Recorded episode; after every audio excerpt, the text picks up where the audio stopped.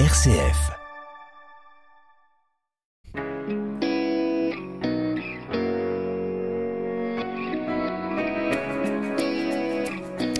Bonjour à tous et bienvenue dans La foi en débat. Hein, c'est pas un scoop, hein, du moins je l'espère, de vous dire que demain débarre notre carême, 40 jours de jeûne, d'aumône et de prière, mais le carême a-t-il perdu un peu de sa superbe? N'a-t-il pas tendance à passer inaperçu? La 16 a-t-elle été petit à petit remplacée par des efforts plus symboliques qui auraient pour but de s'affranchir d'un carême trop formaliste? En même temps, il y a aussi hein, dans l'Église un mouvement qui cherche un peu plus de radicalité. C'est ce qu'on voit avec le parcours Exodus qui réunit de plus en plus d'adeptes, un parcours d'ascèse de 90 jours venu des séminaires américains. Alors faut-il revenir aux fondamentaux du carême? C'est le thème aujourd'hui de La foi en débat. La foi en débat, Raphaël Delacroix sur RCF Anjou. Bonjour Don Martin Bonacieux.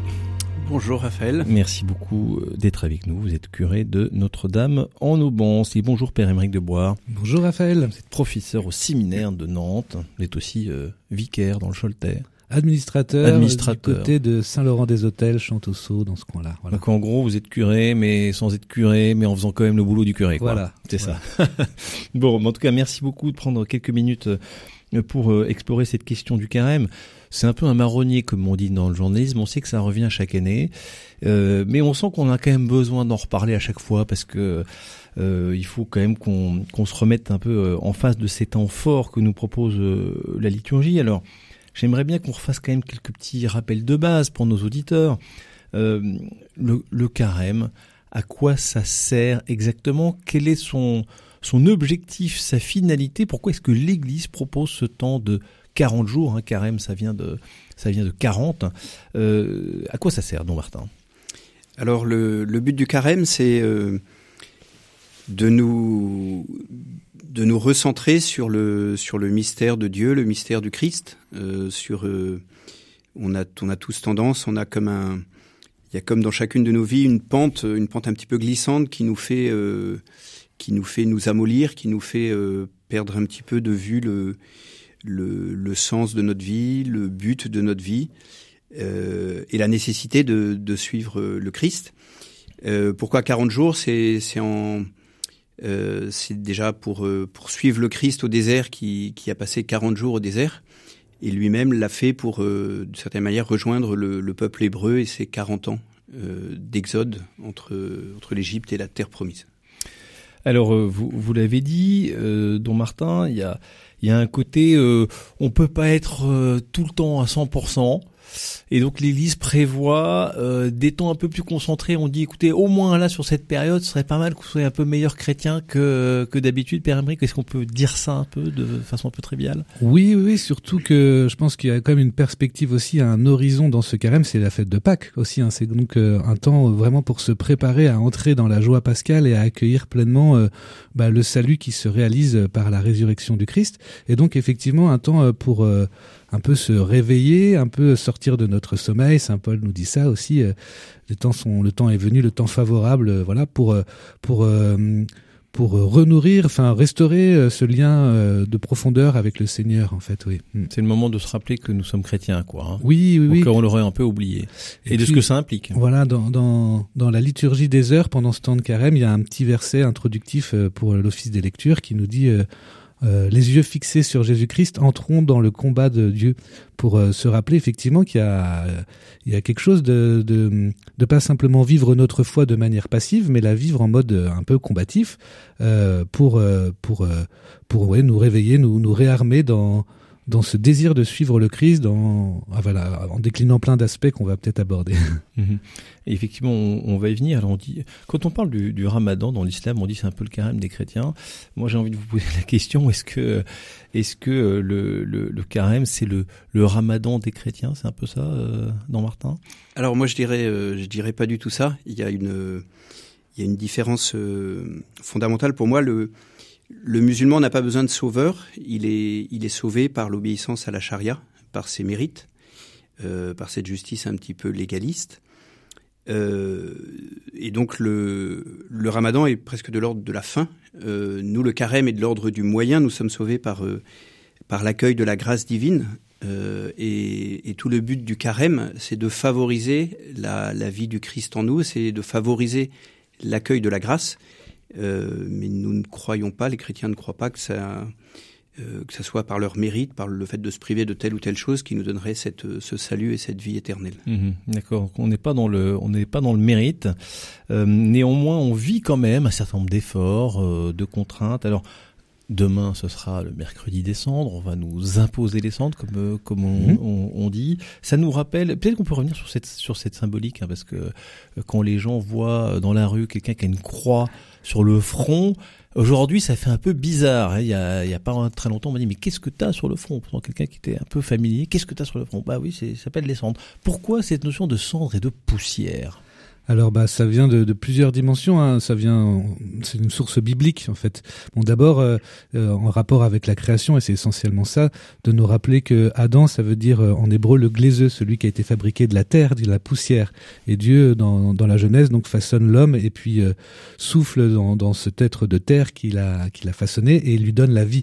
Donc c'est nous rappeler qu'on qu'on vient de rien et qu'on reçoit notre vie de Dieu en fait. Enfin que sans Dieu on n'est rien. Donc cette cendre elle nous rappelle ça.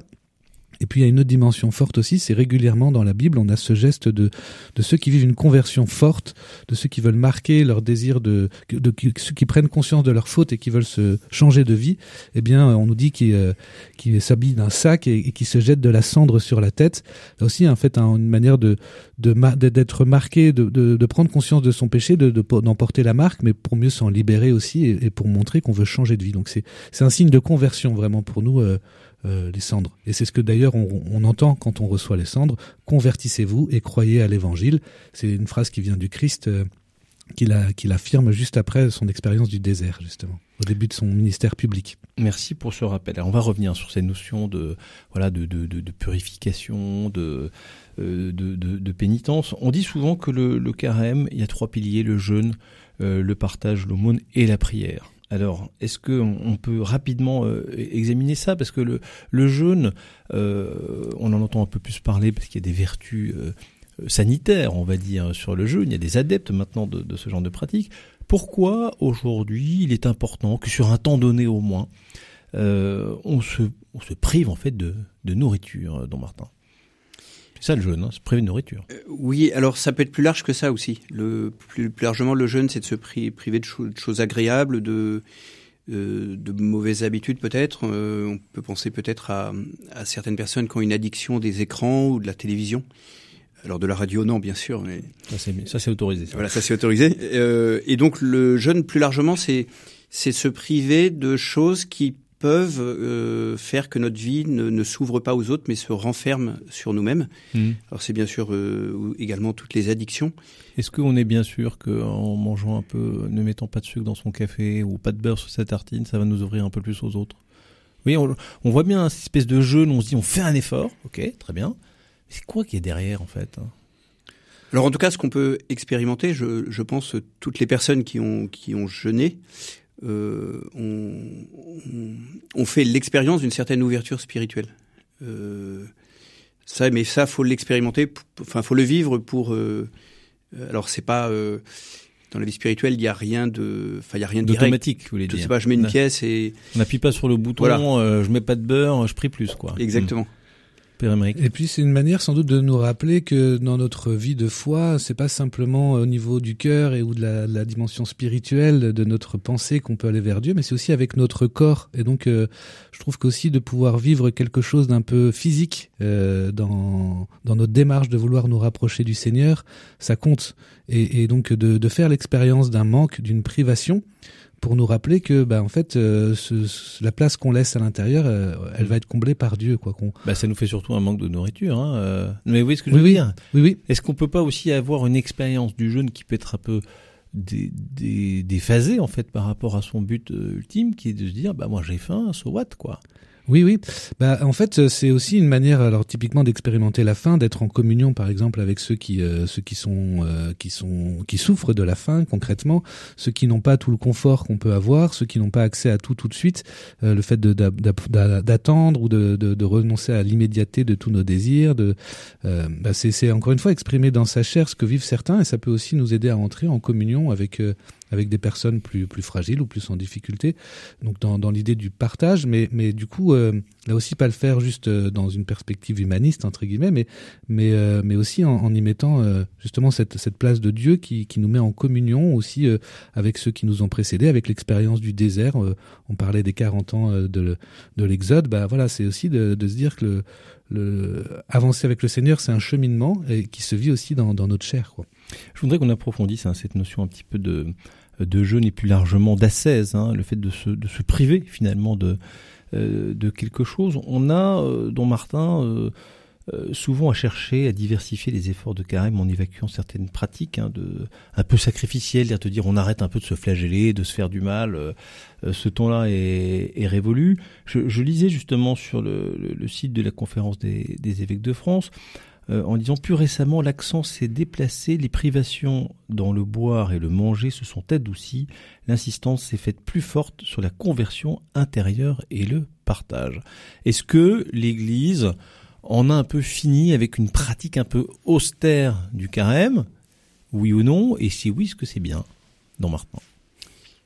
Euh, Alors, il y a toujours, euh, euh, dans, euh, enfin, dans toute l'histoire de l'Église, il y a toujours eu cette, euh, cette tentation en fait de, transformer le carême et la privation en, une sorte de d'exploit ascétique ou de et en perdant de vue la finalité euh, qui est la, communion avec Dieu et la communion avec les hommes. Euh, Peut-être qu'à certaines époques de l'Église, justement, il y avait une vision un peu trop un peu trop doloriste euh, de se priver pour pour se faire mal, pour expier.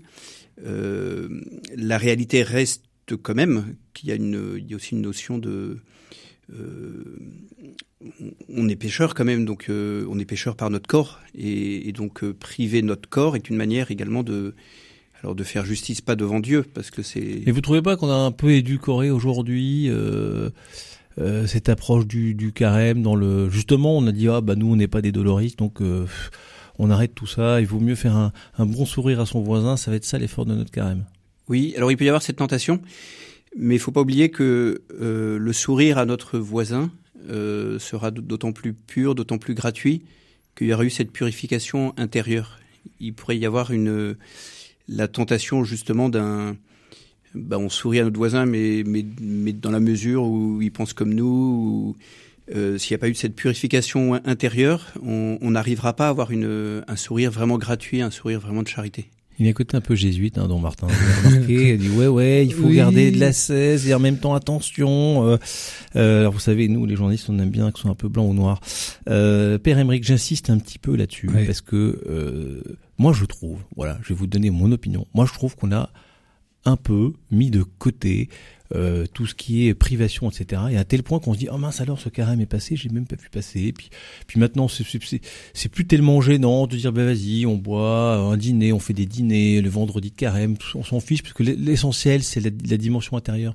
Est-ce qu'on ne devrait pas revenir aussi de façon collective euh, en Église à, certaines pratiques ascétiques de, dans le carême euh, bah, je pense qu'effectivement, enfin, il faut, il faut pas, hum, il faut pas perdre de vue cette ascèse. Tous les, grands saints euh, nous le montre combien ça porte du fruit, euh, enfin donc euh, d'avoir une certaine radicalité dans le sens de, de, de, retour à la racine, au fondement, donc toujours en lien avec euh, avec le sens qu'on y donne, comme le soulignait Don Martin. Enfin c'est important de garder ce sens de Dieu, mais effectivement c'est pas le sens de Dieu doit pas du coup nous dire bon bah puisque j'ai le sens de Dieu, euh, ça se traduit plus de manière concrète. Donc euh, c'est vrai que de poser des actes un peu concrets, un peu enfin enfin oui réels, qui nous marquent dans notre dans notre corps, dans notre rythme de vie ça reste important.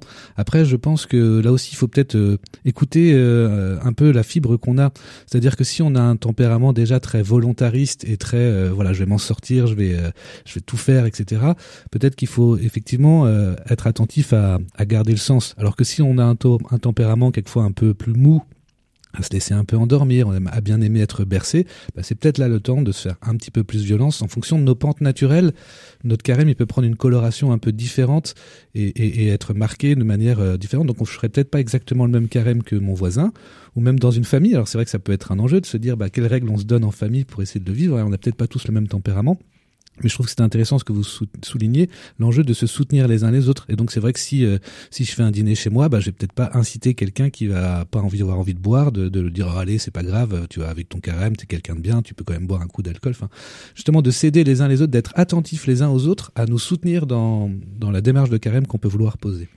Allez, on revient dans la pratique ascétique du carême dans un instant. La foi en débat Raphaël Delacroix sur RCF Anjou. Et toujours avec euh, Don Martin Bonacieux et le père Émeric Debois, on parle du carême dans lequel nous allons rentrer euh, dans quelques heures maintenant. Donc j'espère que vous êtes euh, tous prêts. Alors on parle un petit peu de de de de, de cet ascèse. Don Martin, voilà, est-ce que il serait bon que que l'Église se rappelle un peu de façon collective, hein, peut-être certaines règles, certaines pratiques. Vous savez, il y a une époque, on ne mangeait pas de viande le vendredi. Alors on va dire c'est toujours valable, hein, on peut toujours le faire. Enfin, qui le fait aujourd'hui en dehors du carême Vous voyez, une espèce de, de, choses qui se sont un peu, un peu, un peu perdues, on va dire. Est-ce qu'il faudrait pas revenir à certaines règles un peu plus, euh, pas, pas obligatoires Chacun fait ce qu'il veut, mais vous voyez ce que je veux dire? Oui, oui, effectivement, il y a peut-être, euh, ben c'est toujours, euh, c'est toujours un peu le principe du mouvement de balancier. il y a peut-être une époque où, notamment au 19e siècle, peut-être au début du 20e, où il y avait une justement une vision un peu trop ascétique, un peu trop rigide euh, de la bah, de la religion catholique et de la pénitence. Il y a, eu peut-être le mouvement de balancier inverse où finalement bah, c'est pas grave. Euh, finalement, c'est pas si grave que ça de pas euh, se conformer à ce que demande l'Église pour le carême ou et notamment l'abstinence de, de, viande le vendredi. C'est pas du tout pour, c'est pas ça qui fait plaisir à Dieu, c'est pas ça qui nous sauve, mais c'est c'est l'homme, c'est nous qui avons besoin de nous rappeler euh, que nous sommes sauvés, notamment par la mort du, Christ un vendredi, le, vendredi saint. Euh, donc c'est au, euh, je, dirais qu'il euh, peut-être qu'il y aurait besoin de, le rappeler, mais en n'oubliant jamais que c'est l'ordre du moyen, que c'est à notre service en fait. Le carême, il est à notre propre service, il n'est pas au service. De Dieu. Dieu n'a pas besoin de notre carême. Il y a quand même une attente aussi, hein, on voit bien euh, aujourd'hui, de peut-être vivre quelque chose d'un peu plus un peu plus radical. Alors sans tomber dans, dans l'excès dont vous venez de faire allusion, euh, don Martin, mais euh, il y a notamment le parcours Exodus, dont vous avez peut-être entendu parler, qui vient des États-Unis, 90 jours. Là, c'est un, méga carême avec plein de choses, du douche froide, de pas de sucre, pas d'alcool, deux jeûnes par semaine, etc. Bref, un truc un peu costaud, mais qui est vécu en, en fraternité. Quel regard vous vous portez sur ce genre de, pratique euh, bah moi je, je, le constate alors euh, moi je l'ai jamais vécu personnellement mais euh, parmi les séminaristes que j'accompagne là au séminaire de Nantes il y en a plusieurs qui le vivent ou parmi des paroissiens. Donc euh, je le constate d'abord à travers à travers des fruits. C'est-à-dire que ceux qui ont pu le vivre les années passées ont bien pu montrer combien ça avait été une expérience quand même de de changement du cœur un peu plus profond que, euh, que de simples petits efforts de dire effectivement je vais sourire à mon voisin. Donc, euh, et ce qui les a aidés, je pense, bon, bah, c'est la question de la durée. Hein, si ça dure 90 jours, c'est parce qu'aussi euh, ça a été pensé dans ce dans, dans, dans cette perspective de pour pouvoir rompre vraiment avec une habitude. Bah, 40 jours, quelquefois, c'est à peine suffisant, alors que 90 jours, on a le temps d'enraciner un peu plus les choses corporellement.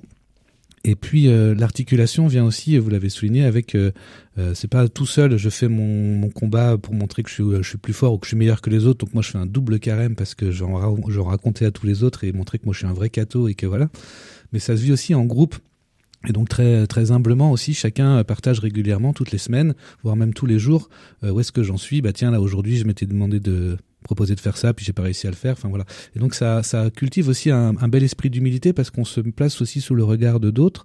Et puis euh, donc il y a une relecture très régulière et puis à certains moments aussi des, des relectures plus fondamentales de, de l'ensemble du parcours, etc pour euh, pour avancer. Et puis c'est pas que sur des exploits, encore une fois, des, des choses à, à, faire, mais aussi euh, il y a la place de la prière, il y a la place de la parole de Dieu qui est mise en avant. Alors comme dans tout carême, hein, mais mais du coup en fait ça, ça, ça constitue un, un, une aide, il y a un petit guide, euh, un support, enfin qui aide à ça. Et donc d'être guidé dans cette perspective-là. C'est là, qu'il y a une plus-value, je pense. Ouais. même s'il y a effectivement cet accès, c'était euh, ce risque de tomber dans l'excès d'un pélagianisme, c'est-à-dire de vouloir euh, se faire sauver par soi-même. Voilà, exactement. Oui, parce qu'il y a dans, la pratique de la 16, et puis je vous laisse réagir, euh, dans, Martin, il y a quand même un écueil hein, à faire. D'un côté, on voit qu'on a parfois besoin d'un truc un peu plus, un peu plus radical, un peu plus affiché. En même temps, le risque, c'est de se dire, je fais, euh, euh, euh, j'exerce une performance, je suis content d'avoir réussi à me dépasser, et là finalement on, en vient à faire de, de, l'auto-centré plutôt que du théo-centré, quoi. Oui, oui, si je peux me permettre, c'est un petit peu le, risque qu'on peut qu'on pourrait voir dans le parcours Exodus. Je suis, je suis tout à fait d'accord avec le père Ibrick sur sur tous les avantages qui sont soulignés. Euh, il peut y avoir quand même un petit danger, c'est dans l'évangile de demain. Le, Christ nous invite à ce que notre jeûne ne soit pas connu des hommes. moi, ça m'est arrivé de me retrouver à table euh, avec des personnes qui disaient non, non, je prends pas de ça parce qu'en ce moment, c'est le, je fais le parcours Exodus. Euh, là, faut peut-être faire attention. Euh, est-ce que la communion, notamment la communion fraternelle autour d'un repas, euh, c'est quand même le but du carême. Et est-ce que si, si, tel ou tel parcours euh, oblige à, de manière publique, dire non, là, je fais le parcours Exodus, je peux pas prendre ci, je peux pas prendre ça, euh, je pense qu'il peut y avoir un petit danger euh, qui n'enlève rien à tous les avantages que, que, le, que le père Émeric a souligné. Mhm. Donc euh, oui, oui, attention à pas quand tu jeûnes, euh, parfume-toi la tête hein, et, retire-toi dans ta chambre dans le secret. Hein. Et puis je pense que du coup de le vivre aussi, euh, parce qu'il y a une dimension d'accompagnement spirituel aussi dans ce parcours qui est importante parce qu'effectivement, comme c'est un combat très exigeant contre soi, ça peut rejaillir en termes de fatigue et donc de patience. Si je deviens plus irritable parce que parce que je me prive de sucre et que ça devient difficilement gérable pour moi, il y a un équilibre à trouver. Mais mais ça ça, ça peut être vrai sur 40 jours. Enfin voilà, mais du coup, c'est aussi l'enjeu justement de pas le faire tout seul, d'être en groupe, d'avoir un accompagnateur spirituel avec qui relire où est-ce que j'en suis, comment j'évolue, qu'est-ce qui bouge en moi, est-ce que ça m'ouvre davantage aux autres ou est-ce que ça me replie sur moi? C'est des bons critères pour savoir si on est dans le bon chemin ou s'il y a besoin d'être rectifié en fait. Mm-hmm. Alors, euh, il faudrait encore parler, euh, mais le temps nous est compté, hein, de, la dimension de partage et de la dimension de prière. J'ai beaucoup parlé du jeûne et de la 16. Euh, Peut-être un mot sur, sur, la, parole de, Dieu rapidement. Dont Martin, le carême, c'est aussi un temps privilégié pour se recentrer vers l'écriture. Qu'est-ce que vous pouvez nous donner comme conseil à ce sujet? Oui, effectivement, je ne sais plus quel saint disait là où sont les Écritures, là où est le Christ.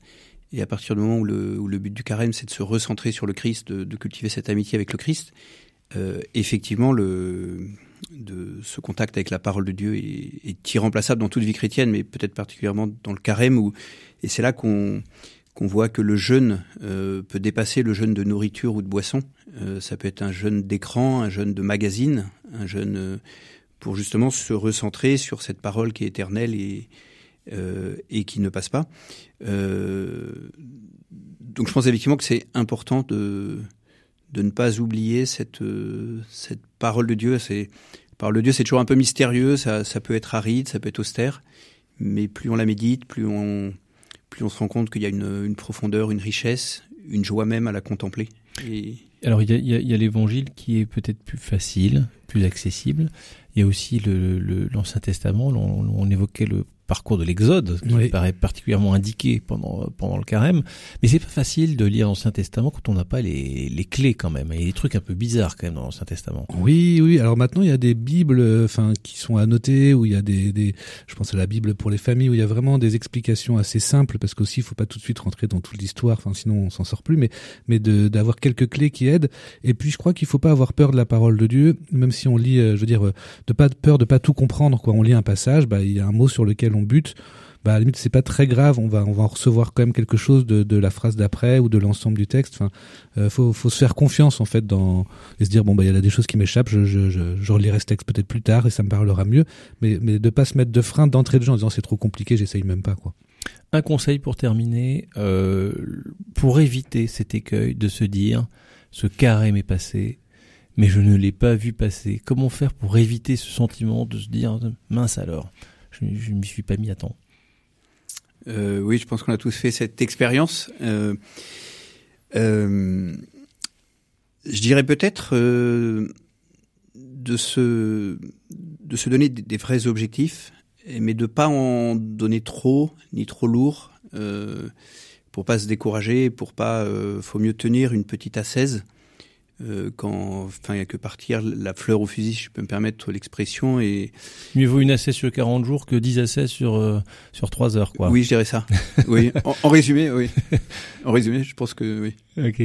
Père Emmerich, euh, bah, peut-être euh, moi le conseil que je reprendrais du coup un peu de, du parcours Exodus, c'est d'essayer de, de voir à plusieurs. même si on a dit qu'il fallait que le carême reste seul, mais se dire après tout peut-être qu'en famille on peut essayer de se dire chacun quel effort on veut faire et puis euh, pour se soutenir les uns les autres. Ou si on est seul, bah avec un groupe d'amis ou avec quelques personnes qu'on connaît et comme ça régulièrement on s'appelle et ah t'en es où dans ton carême? Enfin plus pour pour s'encourager, pas pour se, se juger ou se tomber les dos sur les, les ah ouais, uns des autres. nul, t'as pas fait ça, t'es nul. Mais plus tiens bah allez vas-y je t'aide et je t'encourage et vie de façon un peu fraternelle et communautaire. Et de sous le regard ouais, d'une église, une petite église qui nous aide à, à nous porter. Ouais. Mm Eh bien, écoutez, merci beaucoup, euh, Don Martin, merci beaucoup, euh, Père Emeric. On a compris que vous allez vous lancer dans, dans, dans Exodus, hein, si j'ai bien compris. merci, Raphaël. merci. C'est un secret, on peut pas vous dire. Et eh oui, en tout cas, merci. Euh, je souhaite à tous un saint et un joyeux carême, parce que on doit être joyeux, bien entendu.